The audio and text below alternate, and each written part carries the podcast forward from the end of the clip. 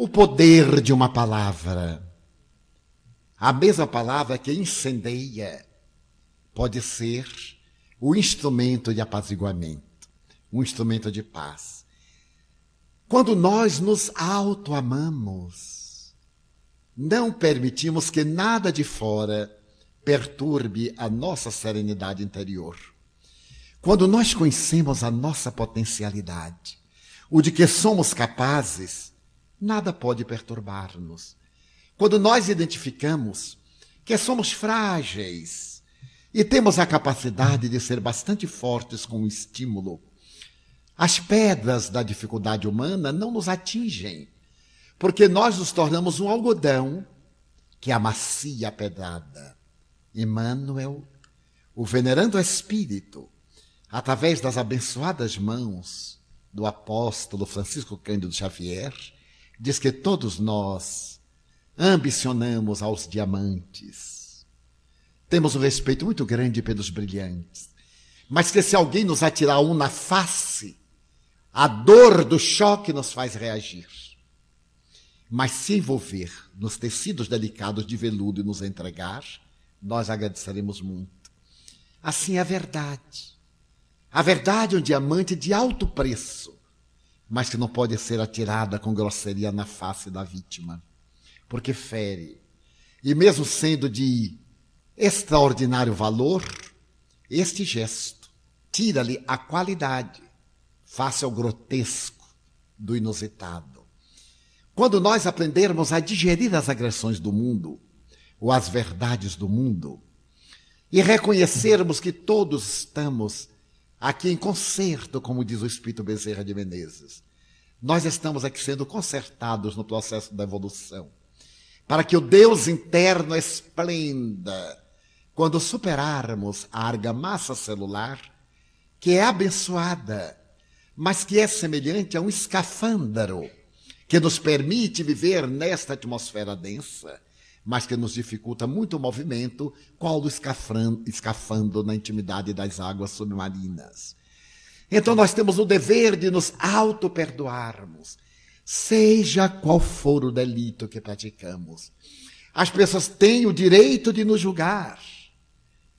É a sua manifestação de livre-arbítrio, mas nós temos o dever de nos perdoar, isto é, de nos darmos uma outra chance. Uma senhora me disse, quando eu era jovem, eu abortei 4 vezes. Agora eu sou espírita e o remorso me atormenta. Eu digo, não vejo por quê. Se nós não somos a favor do aborto, também nós não podemos dizer que estamos contra o seu gesto. A senhora era tão jovem, tão inexperiente, tinha uma visão diferente de mundo e da vida. E a senhora não abortou sozinha. Aonde estava o homem que a fecundou? Todo mundo fala da mulher abortista e o homem que a abandona. Ele é coautor do aborto. Se ele talvez lhe tivesse dado o apoio, ela disse, foi o que aconteceu comigo. Então, não se autopuna, perdoe-se. Perdoar-se é dar-se uma nova chance. Mas eu não poderei ter novos filhos. E eu lhe disse que um dia, uma mulher profundamente perturbada, que era uma rainha do sexo na sua época, foi a Jesus e quando se acercou, ele lhe falou suavemente, Maria, tu me conheces? Ó Maria, ergo bonos pastor sum, eu sou bom pastor e conheço as minhas ovelhas uma a uma. Se tu me conheces, tu sabes que eu sou uma pervertida. Não, Maria, eu sei apenas que tu estás doente. Mas, Senhor, eu vivo no lupanar. Mas é também um lar, Maria.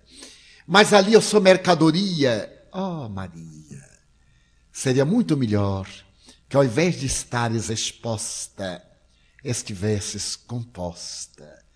E ao invés de seres buscada para o comércio da ilusão, te transformasses numa realidade de paz. E que devo fazer? Ama, Maria. Ama aos teus filhos. Desgraçada de mim.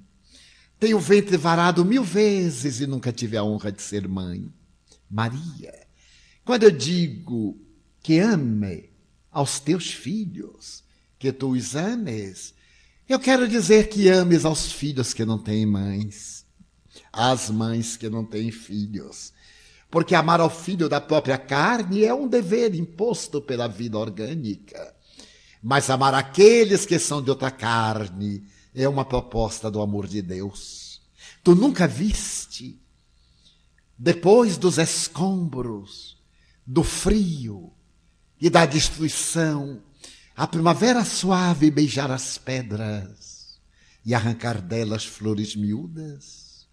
Tu nunca viste o solo árido, depois de regenerado pela chuva, reverdecer e cobrir-se de flores? E o pântano, Maria, depois de drenado por valas, tornar-se um jardim ou um pomar? Assim é aquele que ama. Quando eu te digo que ames, eu quero dizer-te, dá-te oportunidade de alguém agasalhar-se-te no coração e tu embalares com as dúlcidas vibrações da ternura.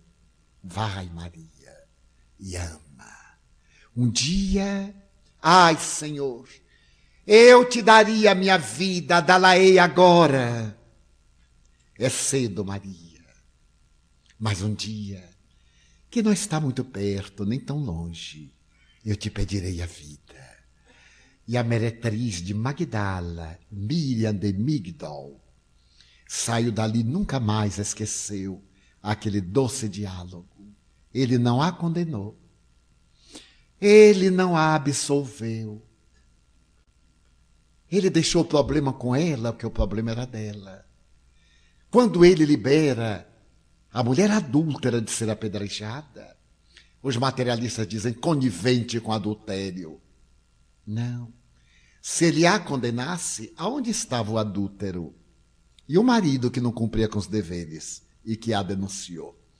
Simplesmente ele não condenou, porque o problema do equívoco não é de quem vê, é de quem o carrega. O problema do conflito não é meu diante de alguém que faz o escândalo, é da pessoa escandalosa. Eu não tenho direito de a censurar nem de a absolver, mas eu tenho o dever de ajudar, ministrar-lhe o remédio. E que fez a mulher? Ela reabilitou-se.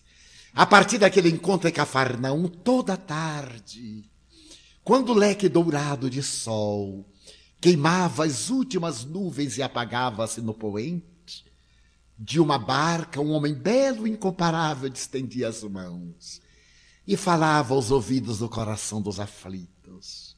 E entre estes, uma mulher de peregrina beleza atendia crianças, socorria desvairados, punha óleo em feridas. E depois que ele se foi, e ela o viu, em uma manhã esplendorosa de Cafarnaum, quando todos os amigos se foram, e ela disse, levem-me, Pedro, leve-me com você. Não posso. Tu és mulher. As mulheres são frágeis. Não posso levar-te comigo. Maria compreendeu.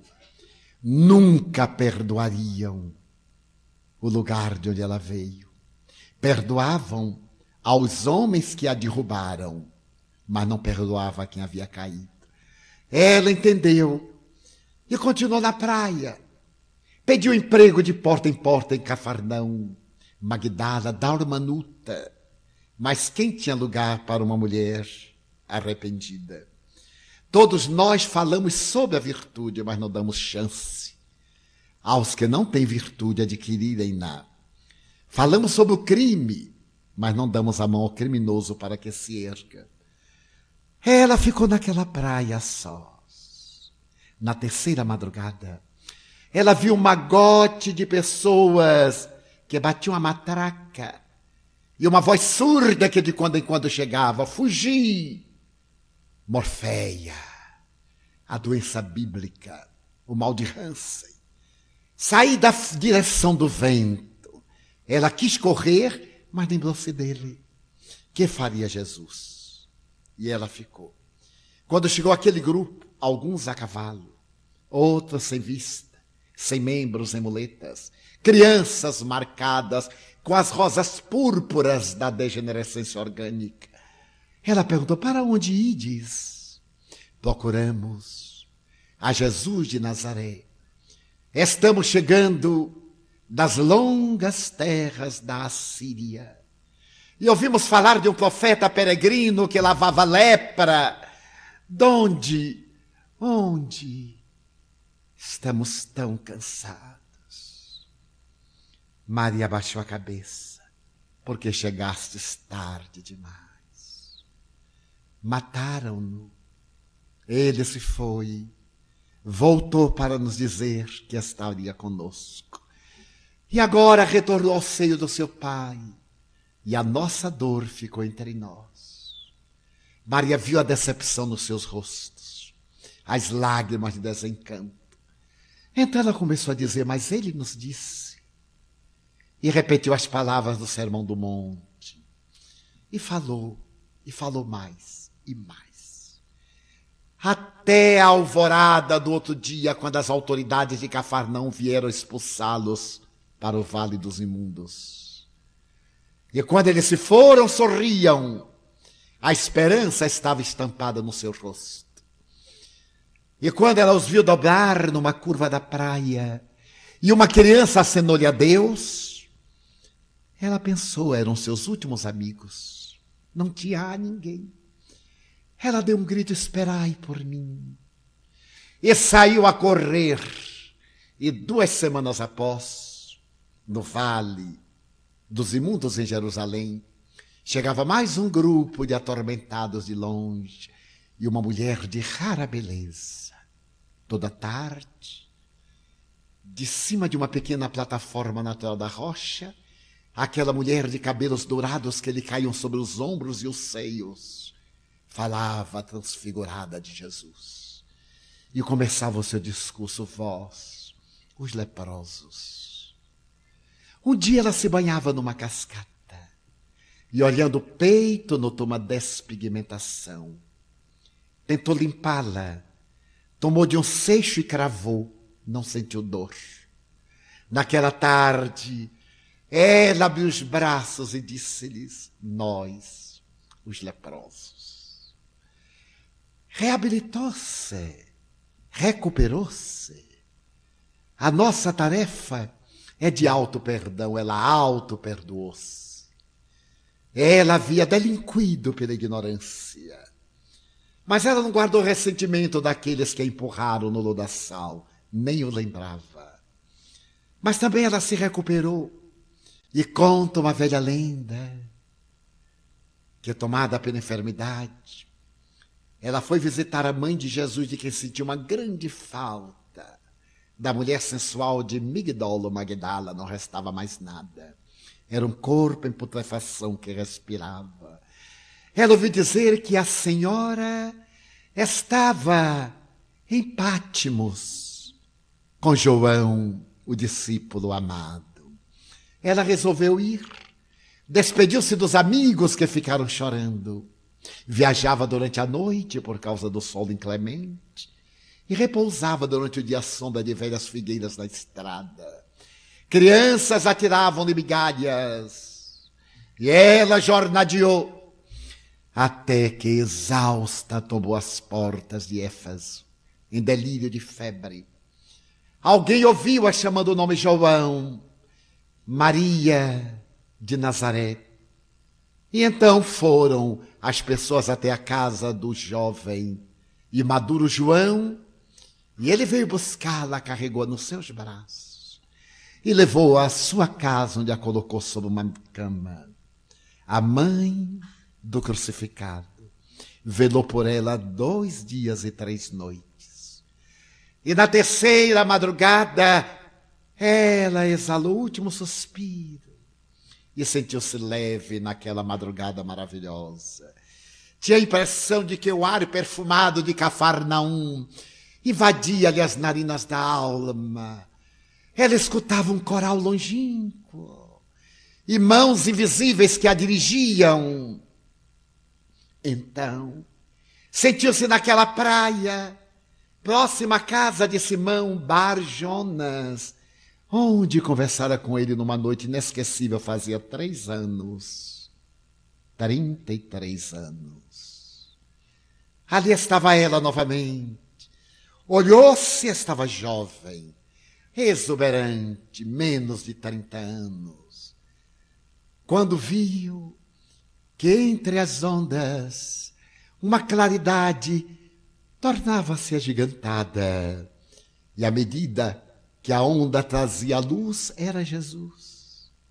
Os braços, as chagas nos pulsos, a testa marcada pela urza. Ela correu na direção, atirou-se-lhe nos braços. Rabone, mestrezinho, Maria, venho buscar-te, conforme te disse. Eu te pedi o sacrifício, agora quero coroar-te de estrelas. A ex-meretriz de Magdala desmaiou nos braços de Jesus. E uma lenda oriental conta que naquela noite, quando olhava o zimbório estrelado da noite, um astrólogo persa percebeu a claridade de uma novíssima. Não era uma estrela. Era o rastro de luz de Maria de Magdala adentrando-se pelo reino dos céus. Perdoe-se. Qualquer erro. Não há atitudes irreparáveis. Há atitudes não repetíveis.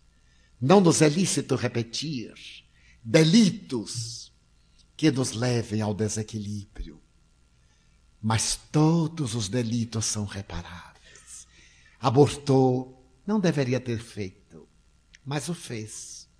Ame aos filhos que não têm mães, às mães que não têm filhos, à mãezinha idosa, ao pai ao quebrado, ao marido enfermo, ao idoso perdido em uma casa jogado onde ninguém o visita, a uma criança que deseja sorrir na direção do futuro. Seja a mão gentil. Não é necessário adotar levando para casa, se puder, melhor para você. Mas se não puder, adote-o na casa que mora. Convide-o um fim de semana para vir brincar com seus filhos, para vir passar o Natal em sua casa. Adote-o temporariamente. Adote um doente. Faça o que gostaria se fosse você do outro lado. Eu tenho uma experiência. No passado eu atendia a partir das 6 da manhã até as 5, 6 da tarde, até às 5 da manhã. E certo dia eram 3 horas da manhã, quando chegou uma senhora muito pobre. Nós trabalhamos num bairro muito pobre. E ela chegou e eu já estava cansado. Então ela veio com a conta de luz e me disse: irmão Divaldo, vão cortar a minha luz. Eu vivo de lavar roupa e passar. Na Bahia é muito comum até hoje, chamada lavadeiras de ganho. É uma expressão muito baiana de que os paulistas têm inveja. Lavadeira de ganho. São pessoas que lavam, levam as roupas para a casa dos patrões, lavam, passam e devolvem até hoje. Lavadeiras e passadeiras profissionais. E vão cortar a minha luz, eu estou atrasada há 3 meses. Eu vivo disto. E eu me irritei. Eu disse: meu Deus. E me irritei. Porque ela disse: foi uma pessoa de bom coração que me mandou aqui. Eu já estava cansado de gente de bom coração. O mundo está cheio de gente de bom coração e de pouca ação. São pessoas assim: oh, dê um pulinho ali, vá fulano e peça. Procure Beltrano, diga que foi eu que mandei. Mas eles nunca fazem. E eles ficam muito bem porque são de bom coração, e ruim é quem nega. O pior é que mandam sempre para as mesmas vítimas. E quando ela falou: foi uma pessoa de bom coração, seu Divaldo, sócia daqui da casa. me deu vontade de morder a pessoa. Porque nós não temos sócios, temos colaboradores. E então eu disse, meu Deus, este bom coração poderia ter ajudado a pessoa e não transferido a sua boa ação. Fiquei, então, na expectativa e me irritei por dentro, mas por fora, aquele anjo barroco da Catedral de São Francisco. E por dentro, outra coisa. Eu disse, mas minha irmã, eu não tenho dinheiro, porque eu sou como a Rainha Elizabeth, eu só carrego a caneta. Nilson é que paga, ele é que carrega a carteira, eu só carrego lenço e caneta. Não gosto nada nos bolsos. Como ele está sempre comigo, ele é que paga. O Miguel, que é a vítima número 2. Não tenho culpa, é karma deles dois. Mas eu disse, minha irmã, eu não tenho. E lamentei não ter. E disse, meu Deus, 3 da manhã, ainda tinha umas 10 pessoas. E ela começou a choramingar. Eu disse, mas o que é que a senhora quer que eu faça? Eu não tenho. Nós temos um serviço social. A senhora vem amanhã. Eu lhe encaminho uma pessoa, eu faço um bilhete. Mas, irmão Divaldo, eu tenho que pagar até 10 horas da manhã. Ela exagerou um pouquinho. Eu disse, mas eu não posso fazer nada. E fui ficando mais irritado. Aquela irritaçãozinha. Nisto veio Joana de Ângeles, na hora errada. E ficou atrás da senhora e me perguntou, qual a razão da irritação? Eu disse, eu irritado? Ai, eu não sabia onde meter a cara, porque a pobre da senhora não sabia, mas Joana sabia. E eu disse assim, eu irritado? Não, minha irmã. É que eu não tenho dinheiro. Ela disse, mas Nilson tem. Ai, este mundo espiritual é terrível. Eu disse, muito bem.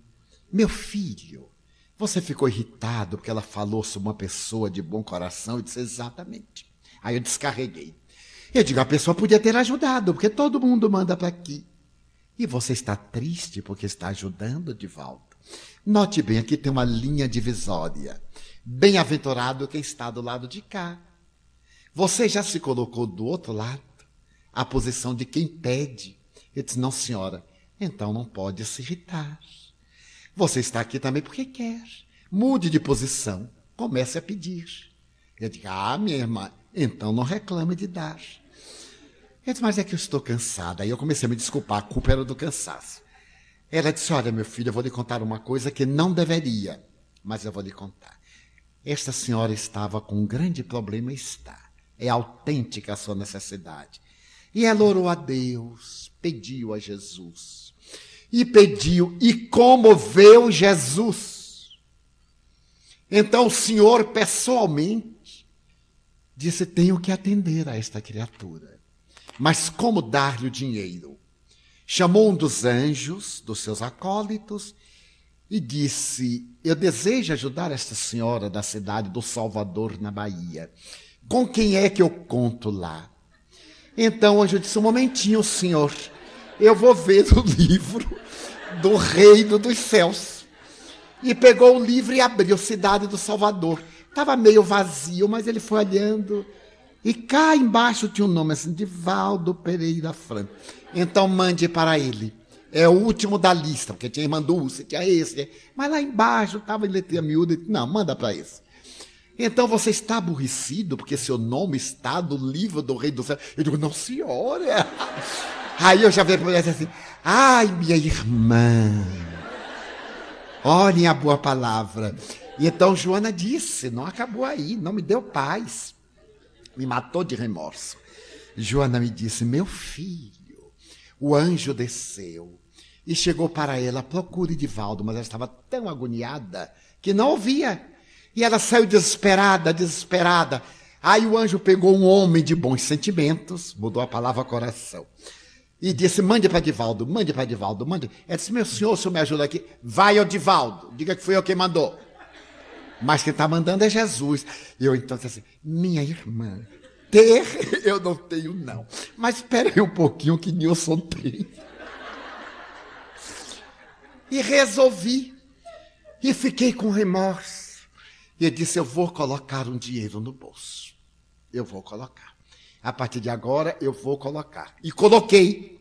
Mas sendo funcionário público do SUS, vocês imaginam o que é que eu podia colocar. Mas eu coloquei. E parece tentação. Daí há 3 dias outra. E quando eu ri que meti o dedo, não dava. Eu digo, Nilson, novamente, que ele é o caixa. Eu digo, olha, eu vou lhe dar aqui uma parte, você passa lá e diz a tio Nilson que eu mandei pedir que ele complete, que faz bastante tempo que ele não faz caridade. Eu passei a ser na consciência. E fiquei com remorso. De repente, Joana me aparece e diz, eu noto que o senhor está triste. Quando ela me chama o senhor, a coisa não está boa. Eu disse, minha irmã, eu estou com aquilo, aquele peso. E por que não se perdoou? Você tem o direito de ficar cansado.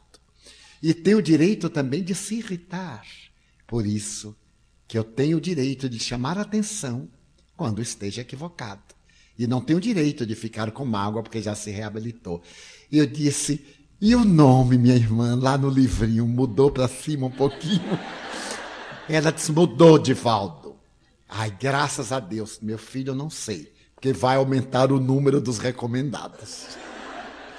Alto perdão, o poder de uma boa palavra. Este alto perdão é terapêutico, porque nós ficamos tão bem conosco mesmo.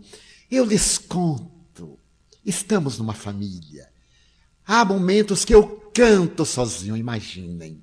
Não é como o nosso irmão João Rabelo, nem é como a pobre da Paula, coitada. Mas eu canto, canto de alegria de viver. E agradeço a Deus. A irmã Dulce, 2 filhos meus, médicos, eram seus médicos. Quando ela já não podia trabalhar, tuberculose bilateral, fazendo hemodiálise, quase que permanentemente, cada 4 horas, em uma cama dura. Aí alguém perguntou, irmã, por que a senhora está tão alegre? Ah, estou trabalhando para Jesus.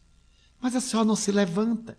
E precisa levantar, isso com muita dificuldade, para poder trabalhar para Jesus. Então meu filho perguntou, ensine-me. Ela disse, quando eu inspiro, eu faço, obrigado, Jesus. Quando eu expiro, louvado seja Jesus. Inspirar, ela agradecia. Expirar, ela louvava. Então, ela não morreu, ela desencarnou suavemente. Conseguia manter um vínculo de espiritualidade tal que alguém daqui da cidade de São Paulo mandou à Bahia, faz muitos anos, um caminhão, uma jamanta de panetone, para nós darmos aos órfãos, aos necessitados. Nós só víamos panetone nas vitrines das lojas caras. Lá era pão mesmo. Há um pão assim muito próprio, chamado pão sovado. A pessoa come um e fica 3 dias sem se alimentar. De forma que panetone era assim uma coisa de literatura. E quando chegou aquela jamanta, 7.000 pães no mês de janeiro. Então eu disse, meu Deus, o que é que vamos fazer? Primeiro, os da nossa casa, os que não tinham paz, comeram de dizer assim, poxa, tio, não quero mais panetone, não. Vamos voltar ao pão sovado. E então nós fomos visitar instituições, e eu fui visitar a instituição de Irmã Dulce. Éramos muito amigos. As religiões não podem dividir, elas têm que unir. As bases são as mesmas, os fundamentos. Nós nos telefonávamos. E quando eu lá cheguei, fui visitá-la, primeiro levamos 1.100 panetones. Como é bom dar o que nos dão. Repartir. A cada paciente, a todas as religiosas, a todos os empregados. Eu escolhi o melhor, o maior, e levei para ela. Miguel estava comigo. Entregamos, eu disse, irmã, este a senhora vai comer. Fui antipsicológico. A senhora vai comer este. Porque todos já ganharam, sem exceção. E demos 100 de sobra para a clientela que vem amanhã e aporta. Ela, ofegante, fez, ah, meu filho, vou demorar 1 ano para comer este panetone. E eu me lembrei dos meus filhinhos que comeram panetone inteiro da primeira bocada. Era algo diferente. Aí rimos. E ela numa cadeira de madeira. E aquilo me doeu, vendo-a, respirando com dificuldade. Eu já planejei. Ah, vou conseguir para a irmã Dulce uma cama hospitalar. Eu disse, mas irmã, a senhora nessa cadeira, ela muito habilmente percebeu o meu pensamento. Ela disse, essa cadeira, meu filho, é a minha felicidade. Porque seu problema respiratório, eu tinha que ficar numa postura que facilitasse os pulmões. Eu disse, mas uma cama dessas hospitalares que movimenta, não seria muito boa? Ela disse, é, meu filho, mas graças a esta cadeira eu já consegui 25 camas. Como? Chega uma pessoa, eu aí pioro. E diz, irmã, eu vou lhe mandar uma cama. Então eu já arrumei uma enfermaria e não saio da cadeira até completar a segunda enfermaria. Olha os santos como são interessantes. E vou contar um fato que ela não me autorizou, mas que merece. Porque era janeiro, e ela me disse, como Deus é bom, meu filho. Como Deus perdoa as nossas imperfeições. Nesse dezembro passado, eu piorei muito, porque nós tínhamos que pagar o 13º mês, e não tínhamos. Nós tínhamos que pagar os funcionários que vão entrar de férias, o salário de férias, e nós não tínhamos. Então, orei. Orei a Nossa Senhora e disse, interfira junto do seu filho, porque, sabe, os homens são mais distraídos. Até Jesus, porque às vezes eu falo com ele e parece que ele não ouve. Então eu falei com a mãe dele, porque ela não dá paz a ele. Qual é a mãe que deixa o filho sem cumprir suas obrigações? Eu pedi a ele, minha irmã, minha mãe, peça a seu filho. Eu já fiz tudo. E eu tive a impressão que ela balançou a cabeça. No dia 20, o telefone tocou. Era Roberto Carlos, o cantor. Como vai, irmã? Ah, meu filho, você sabe com os problemas habituais. Está com algum problema, irmã? Estamos, como sempre. É dinheiro? É, meu filho. Quanto a senhora precisa? Necessito de X. Então já não tenho problema. Eu vou autorizar a minha secretária fulana amanhã mandar-lhe 2 milhões de cruzados para pagar a sua dívida e ficar alguma coisa. Mas não conte a ninguém. E no dia seguinte, ela recebeu um telefonema do banco com dinheiro, pagou todas as dívidas. E disse, Jesus, menino, me perdoou. E a mãe dele me disse, noutro aperto, fale comigo, que eu aperto ele. Quero narrar a grandeza de um homem, porque os nobres gestos devem ser também divulgados. E agora que ele experimenta a saudade da companheira querida, ele saberá que há anjos orando por ela e por ele. A grandeza do ideal, dar com a mão, sem que a outra saiba. E nós que julgamos tanto dos astros, das pessoas de vida pública e não conhecemos a vida privada, como é fácil atirar pedras às vezes, sem conhecer o ser interior. Então, ficamos muito amigos. E um dia, ela soube que eu estava muito doente, há 14 anos eu tive um problema cardíaco, e meu filho lhe falou para que ela orasse por mim. Ela orou e me telefonou.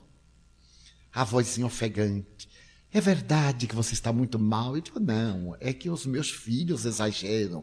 Mas ele é médico. Eu digo, mas é exagero, irmã. Eu estou aqui firme. Ela disse, olha, meu irmão, tem hora que eu não entendo Deus. Eu sou freira. Deus é um mistério para mim. Eu não o entendo. Porque, veja bem, Chico Xavier, nosso irmão, está morrendo. Chico não vai morrer nunca. Há 40 que está morrendo, há 40 anos. Ele está morrendo. Madre Teresa está de marca-passo. Muito bem.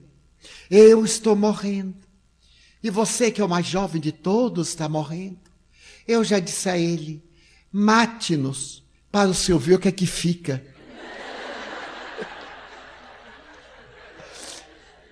Meus irmãos, a vida não é digna de sorrirmos e cantarmos. Quantas belezas ignoradas! Então, o auto-perdão é terapêutico. Saiamos daqui hoje auto-perdoados, sem nenhuma mágoa de nós próprios. Se nós fizemos a maior baianada, louvado seja Deus. Agora guardemos espaço para a próxima paulistada. Perdoemo-nos. E com este auto-perdão, vivamos a alegria de viver. Vivamos a alegria de viver. Uma redundância, porque pessoas vivem vegetando. Não sei porque estou no mundo. Eu não pedi para nascer. Será? Alguns estão suplicando e não conseguem vaga. Segure a vaga, porque se a perder só no outro milênio, o quarto. Não é no terceiro não, que vem aí já está lotado. É no quarto milênio e olhe lá. Então vamos ter essa alegria de viver, vamos cantar o poema da fraternidade, vamos dar ensancha àqueles que erraram contra nós. Oremos agora com certa tolerância, àqueles que nos ofenderam, os que foram ingratos, o problema é deles. Eu nunca me esquecerei de uma resposta de Sócrates, quando Crito lhe disse, foge. Nós deixaremos a porta do cárcere aberta, porque subornamos a guarda. Quando cair o dia, tu poderás fugir. Ele disse, para onde? Eu não fugirei de mim mesmo. Aonde quer que vá, eu me levarei. Mas tu estás encarcerado. Eu? Não. Estas paredes não me retêm. Aonde vai o meu pensamento, aí vou eu. Mas, mestre, tu queres negar que estás encarcerado em paredes de tijolos, de pedras, de cal, em grades? Não. Encarcerados estão aqueles que no meio da rua são viciados. Os que carregam as escaras morais das paixões, porque aonde eles vão, eles levam seus problemas. Eu sou livre. O meu pensamento voa e eu vou com ele. Mas, mestre, tu estás condenado à morte. Eu, Crito, todos já nascemos condenados. Nasceu, está condenado a morrer. Todos somos condenados. Mas tu morrerás antes. Eu? Não. Tu és um mau filósofo. Eu não morrerei. Eu viverei, Crito. Deixarei só a roupa. Eu viverei. E quando, no momento final, depois de beber a cicuta, Crito, seu discípulo, perguntou, onde queres que nós te sepultemos? Na Ágora, na Praça do Mercado, na Necrópole, na estrada, aonde? Ele voltou quase do estado de hebetação e disse, o corpo joga fora em qualquer lugar. Sócrates não está dentro dele. Olha que perdão ao corpo, eu te perdoo pela tua fragilidade. Então ele perdoou aos seus inimigos.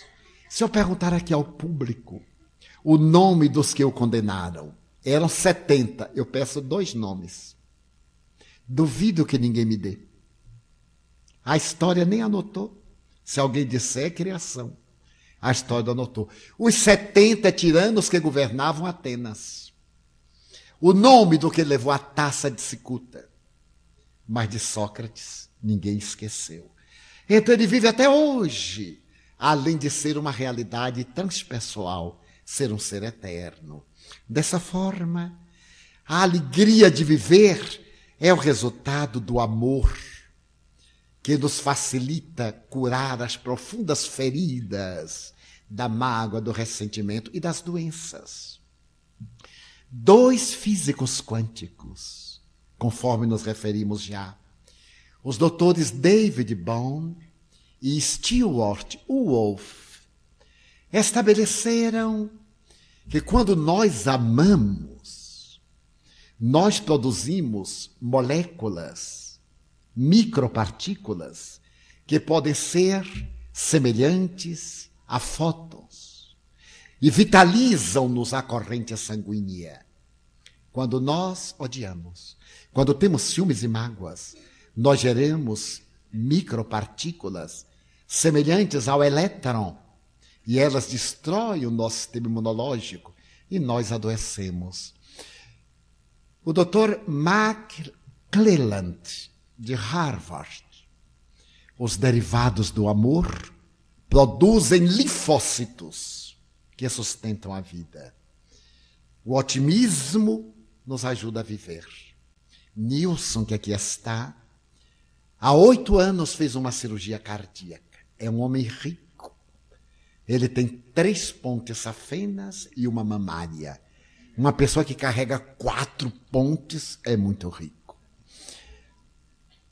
Ficou desenganada em coma 5 dias e 5 noites. Tomou choques que lhe queimou o tórax para poder voltar à realidade. Ficamos ao seu lado ali, orando, aplicando bioenergia na unidade de terapia intensiva, os 5 dias e 5 noites. A gentileza dos médicos nos permitiu ficar acompanhando o paciente. E na primeira noite, como é muito movimentadas as unidades de terapia intensiva, eu queria aplicar um passe. Ele estava muito desfeito. E eu me concentrei e digo, eu tenho que dar o passe mental. Porque imagina aqui no hospital, aplicar o passe, eles vão me botar para fora. E quando eu estava orando, chegou o médico e disse, ah, Divaldo, que bom que você está aqui. Eu estou ali com um paciente de câncer morrendo. Você poderia aplicar um passe nele? Eu perguntei, e aqui pode aplicar passe? Ele disse, pode. Então, deixa eu primeiro aplicar no meu doente, para depois aplicar no seu. Bom, e fiquei aplicando em todos, porque é a caridade, para que Jesus visse que eu estava com aquela equidade. Apliquei em todos os pacientes. E quando eu me recolhi, uma enfermeira disse assim, ah, irmão Divaldo. E o médico, ah, irmão Divaldo. E fez a fila. Então, se a questão era esta, eu digo, eles vão ficar fortes e eu vou ser internado. Já estava internado, só faltava deitar na cama. Muito bem. No 5º dia, Nilson voltou à lucidez, passou uma unidade de semiterapia e depois foi para o apartamento, mas eu continuei subindo.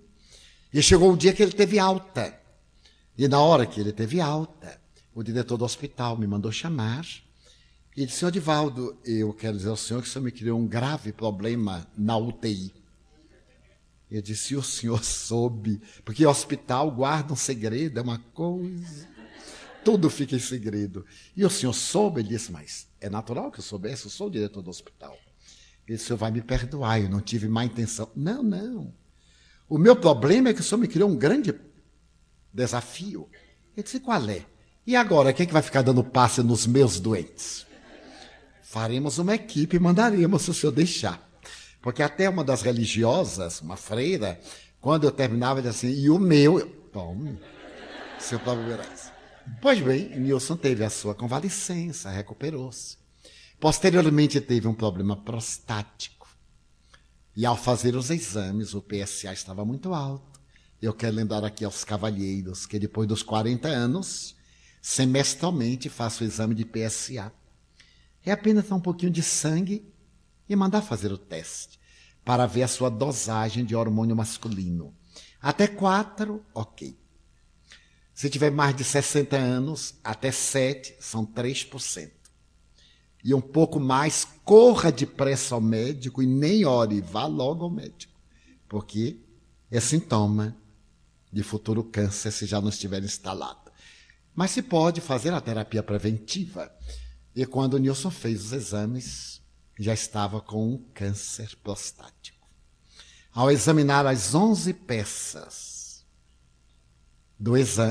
da biópsia, 3 estavam com a presença de células cancerosas. E fazendo os exames complementares, o câncer estava com metástase óssea. E o meu filho, o médico, disse, tio, não há jeito agora para tio Nilson.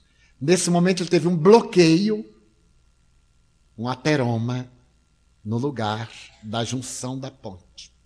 Ele não pode fazer quimioterapia por causa do problema cardíaco. Ele não pode fazer outra incursão cardíaca, ele vai morrer.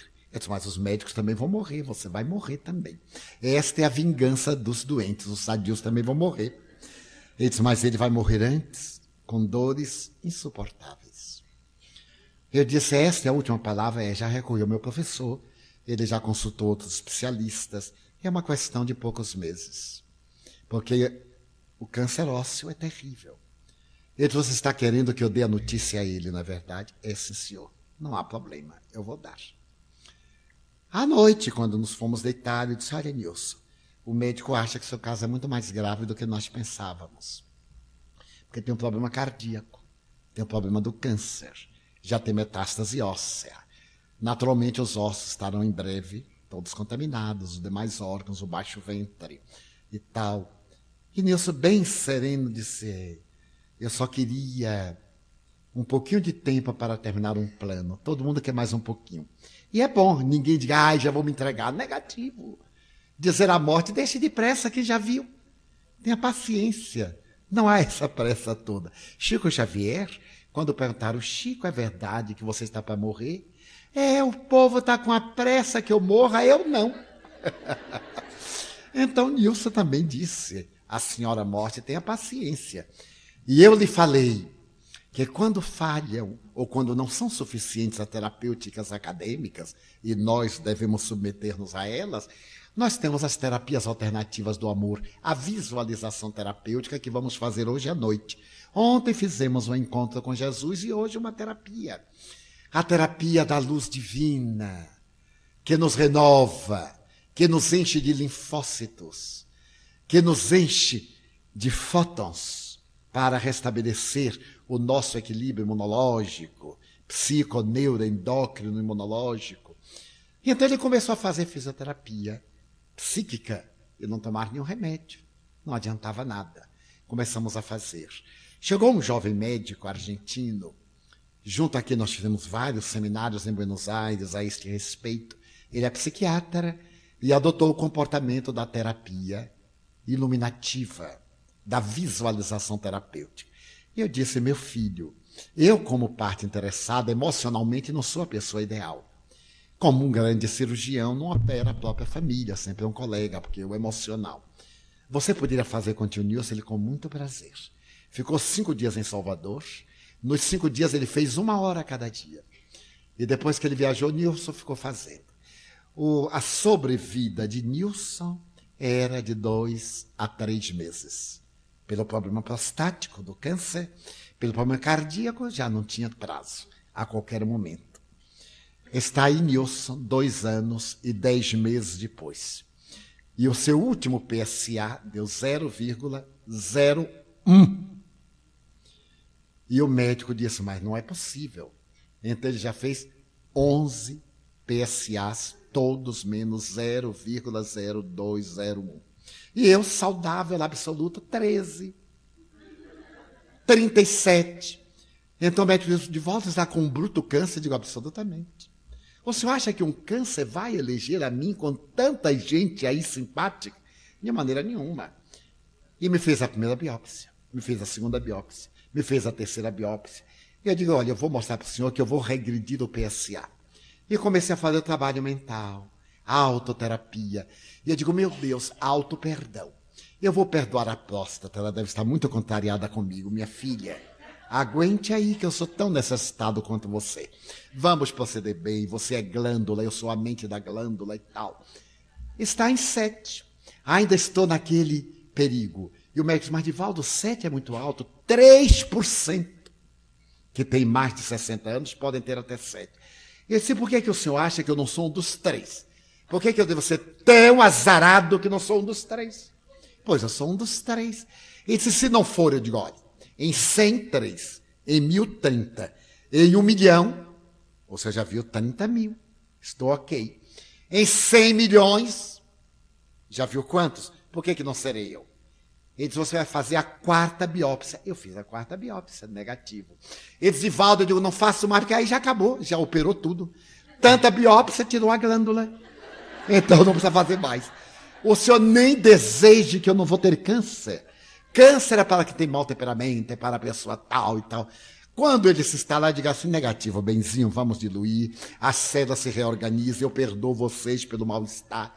Estou eu aqui jovem, com 72 anos, rico de entusiasmo. E o médico me olha e diz, mas Divaldo, já passaram 2 anos. Você imagina se eu tivesse câncer há 2 anos, eu estaria super cansado. E ao invés do PSA subir, ele está baixando, eu vou botar 0 com a cabeça.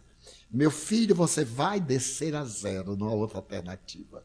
Resultado, o médico ficou tão impressionado que me perguntou, você pode dizer o que é que está usando para eu recomendar meus pacientes? Eu digo, posso. Só que eu quero cobrar uma taxa, o senhor me cobra a consulta e eu vou cobrar do senhor também. Ele disse, pois não, eu pago a taxa.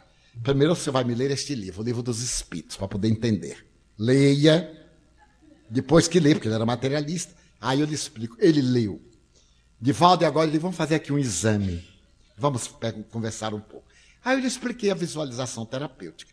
Ele está com pacientes muito graves, está ele próprio recomendando e fazendo a visualização terapêutica. E pasmem, agora eu estou fazendo visualização terapêutica para a próstata dele. Ele agora é meu paciente. Ele antes me examinava e agora ele telefona. Posso ir quando? Eu digo, amanhã. 15 horas. Ele deita no divã, eu... Vamos lá. Perdoar aos incidentes da nossa vida, a autoterapia. Que eu vou morrer? Claro que eu vou. No próximo milênio, pelo menos. Não há essa pressa. E quero ter o maior prazer de, no dia X do mês Y, de para o ano, quando eu chegar aqui, diga assim, nossa, esse povo todo é do milênio passado. Já imaginaram? Vocês todos vão ser do outro milênio. E eu serei do século passado, mas vocês serão do milênio passado. Então, amor e cura. Através do amor, do alto amor. Diga diariamente, depois que fizer, quem sou eu no espelho? Diga, eu me amo. As pessoas têm um medo de auto-amar-se. Consciência de culpa. Conflito. Eu me amo. E então as pessoas dizem, né? Auto-amar-se é ser vaidoso, é ser egoísta. Por favor, não confundam as palavras. Auto-amar-se é preservar-se, é iluminar-se, é educar-se. Quem se ama se educa, quem se ama se espiritualiza. A vaidade é falta de amor. Quem se ama não tem vaidade. Uma pessoa me diz, mas Divaldo, você é tão vaidoso. Eu digo assim, mas é verdade. Ah, mas não devia ser. Eu digo, mas eu sou, o que é que eu vou fazer? Ah, mas não devia ser, porque você é espírita. Eu digo, e você também como espírita não devia assessorar seu irmão. Não é? Ah, é verdade. Eu digo, então é verdade. E perguntei, por que a vaidade? Ah, porque você se apresenta bem. Eu digo, meu filho, é o povo que dá, é caridade. Você queria que me apresentasse sujo, acabado, de chinelo, se eu posso comprar um sapato. Com camiseta decotada, se eu posso comprar uma camisa de manga comprida. Se eu me sinto bem, se eu me amo, eu me respeito. Não me desnudo na vista de ninguém. É alto amor. Você acha isso vaidade? Pois eu acho isso humildade, reconhecer a minha pequenez. Reconhecer que eu necessito melhorar a aparência, porque a alma não tem mais jeito, então eu melhoro o corpo. Já que eu não posso melhorar o espírito, eu dou uma melhorada no corpo. E um amigo me disse, Divaldo, você está pintando o cabelo?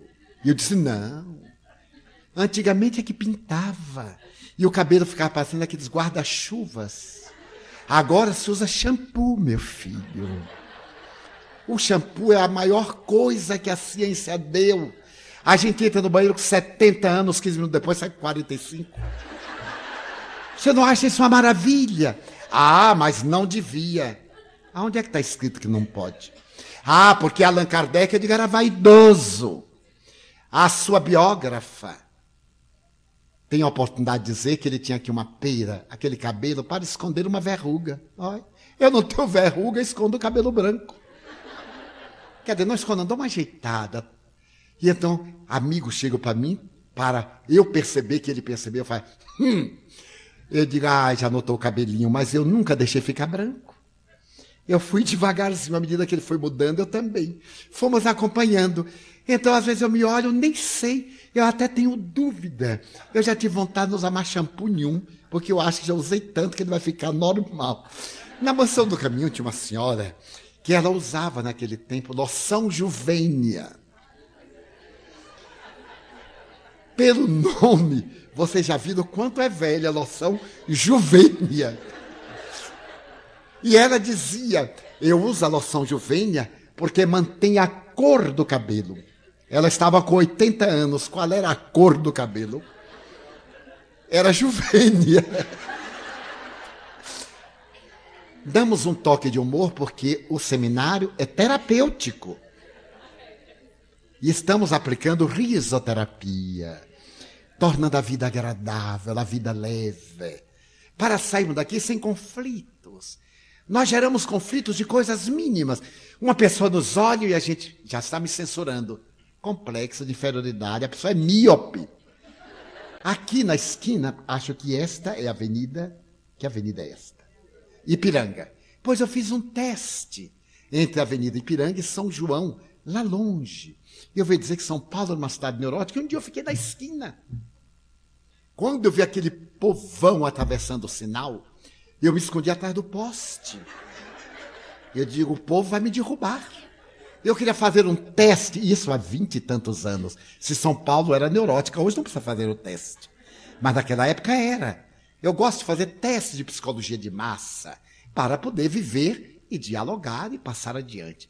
Eram 10 da manhã de um mês de novembro, assim suave, de temperatura agradável, a temperatura de novembro, 35 graus.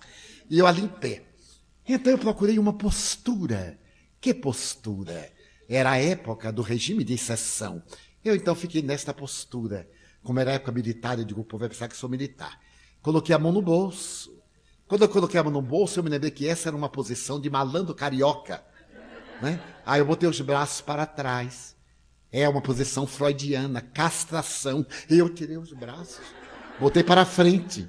Me lembrei de uma amiga minha que foi me apresentar ao presidente da Sociedade de Psicanálise Internacional em Genebra. E ela disse, ele é um homem notável, ele olha para a gente e enquadra.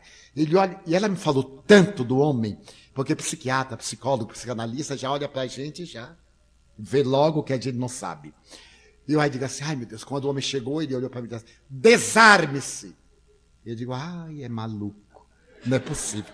Eu disse, mas doutor, eu não estou armado, desarme-se.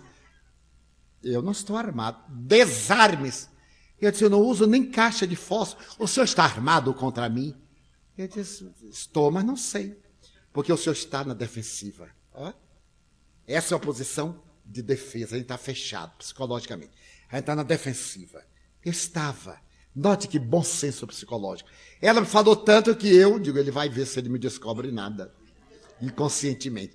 Aí eu segurei no poste, que eu sou meio italiano, eu falo com as mãos. Como é que eu podia ficar parado? Segurei no poste. E quando abriu a multidão, eu digo assim, eu vou olhar. Aí eu ri, mas eu fui com tão pouca sorte que eu ri para um rapaz.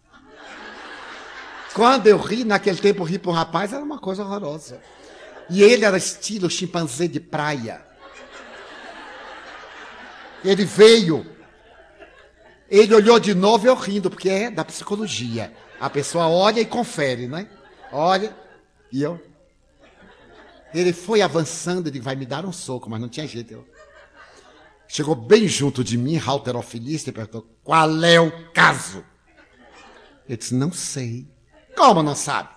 Não está olhando para mim rindo? Eu digo, não, senhor. Eu não posso estar lhe olhando, que eu sou cego. Hein?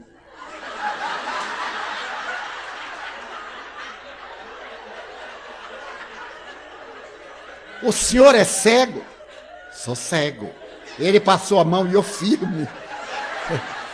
Para não apanhar, eu faria qualquer coisa. Notem as almas como são. Aquele rapaz forte, brutal, como o jovem Theory. Quando ele viu que eu era cego, ele disse, o que é que está fazendo aqui? Esperando uma alma caridosa para me ajudar a atravessar a Avenida São João. Ai, mas eu fiquei tão magoado. Ele virou e fez, venha, meu velhinho. Eu antes tivesse tomado o soco. E isso há 20 anos, veja que atrevido. Aí eu fui cego.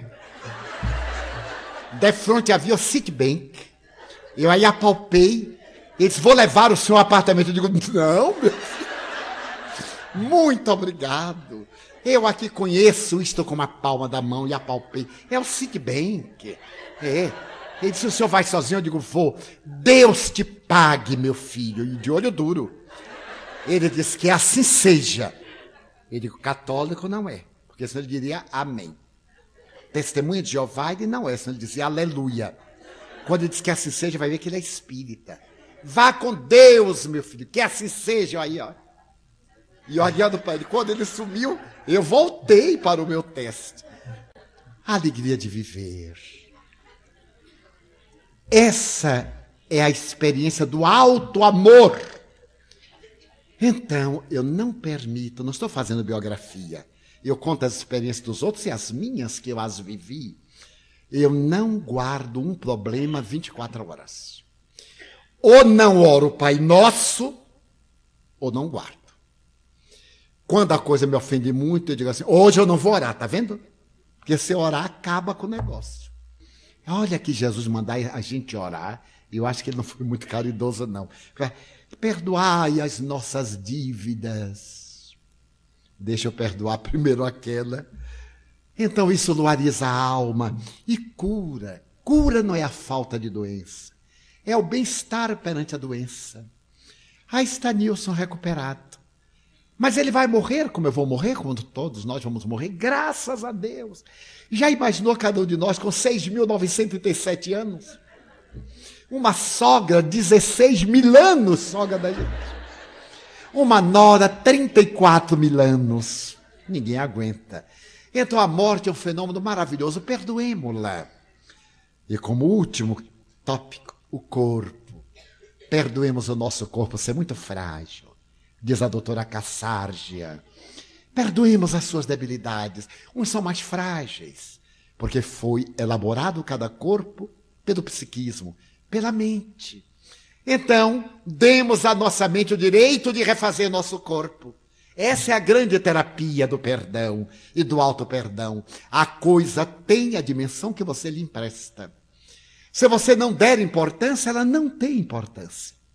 Se lhe der importância, ela cresce de significado. Visito pacientes com câncer em estados deploráveis, terminais, sorrindo.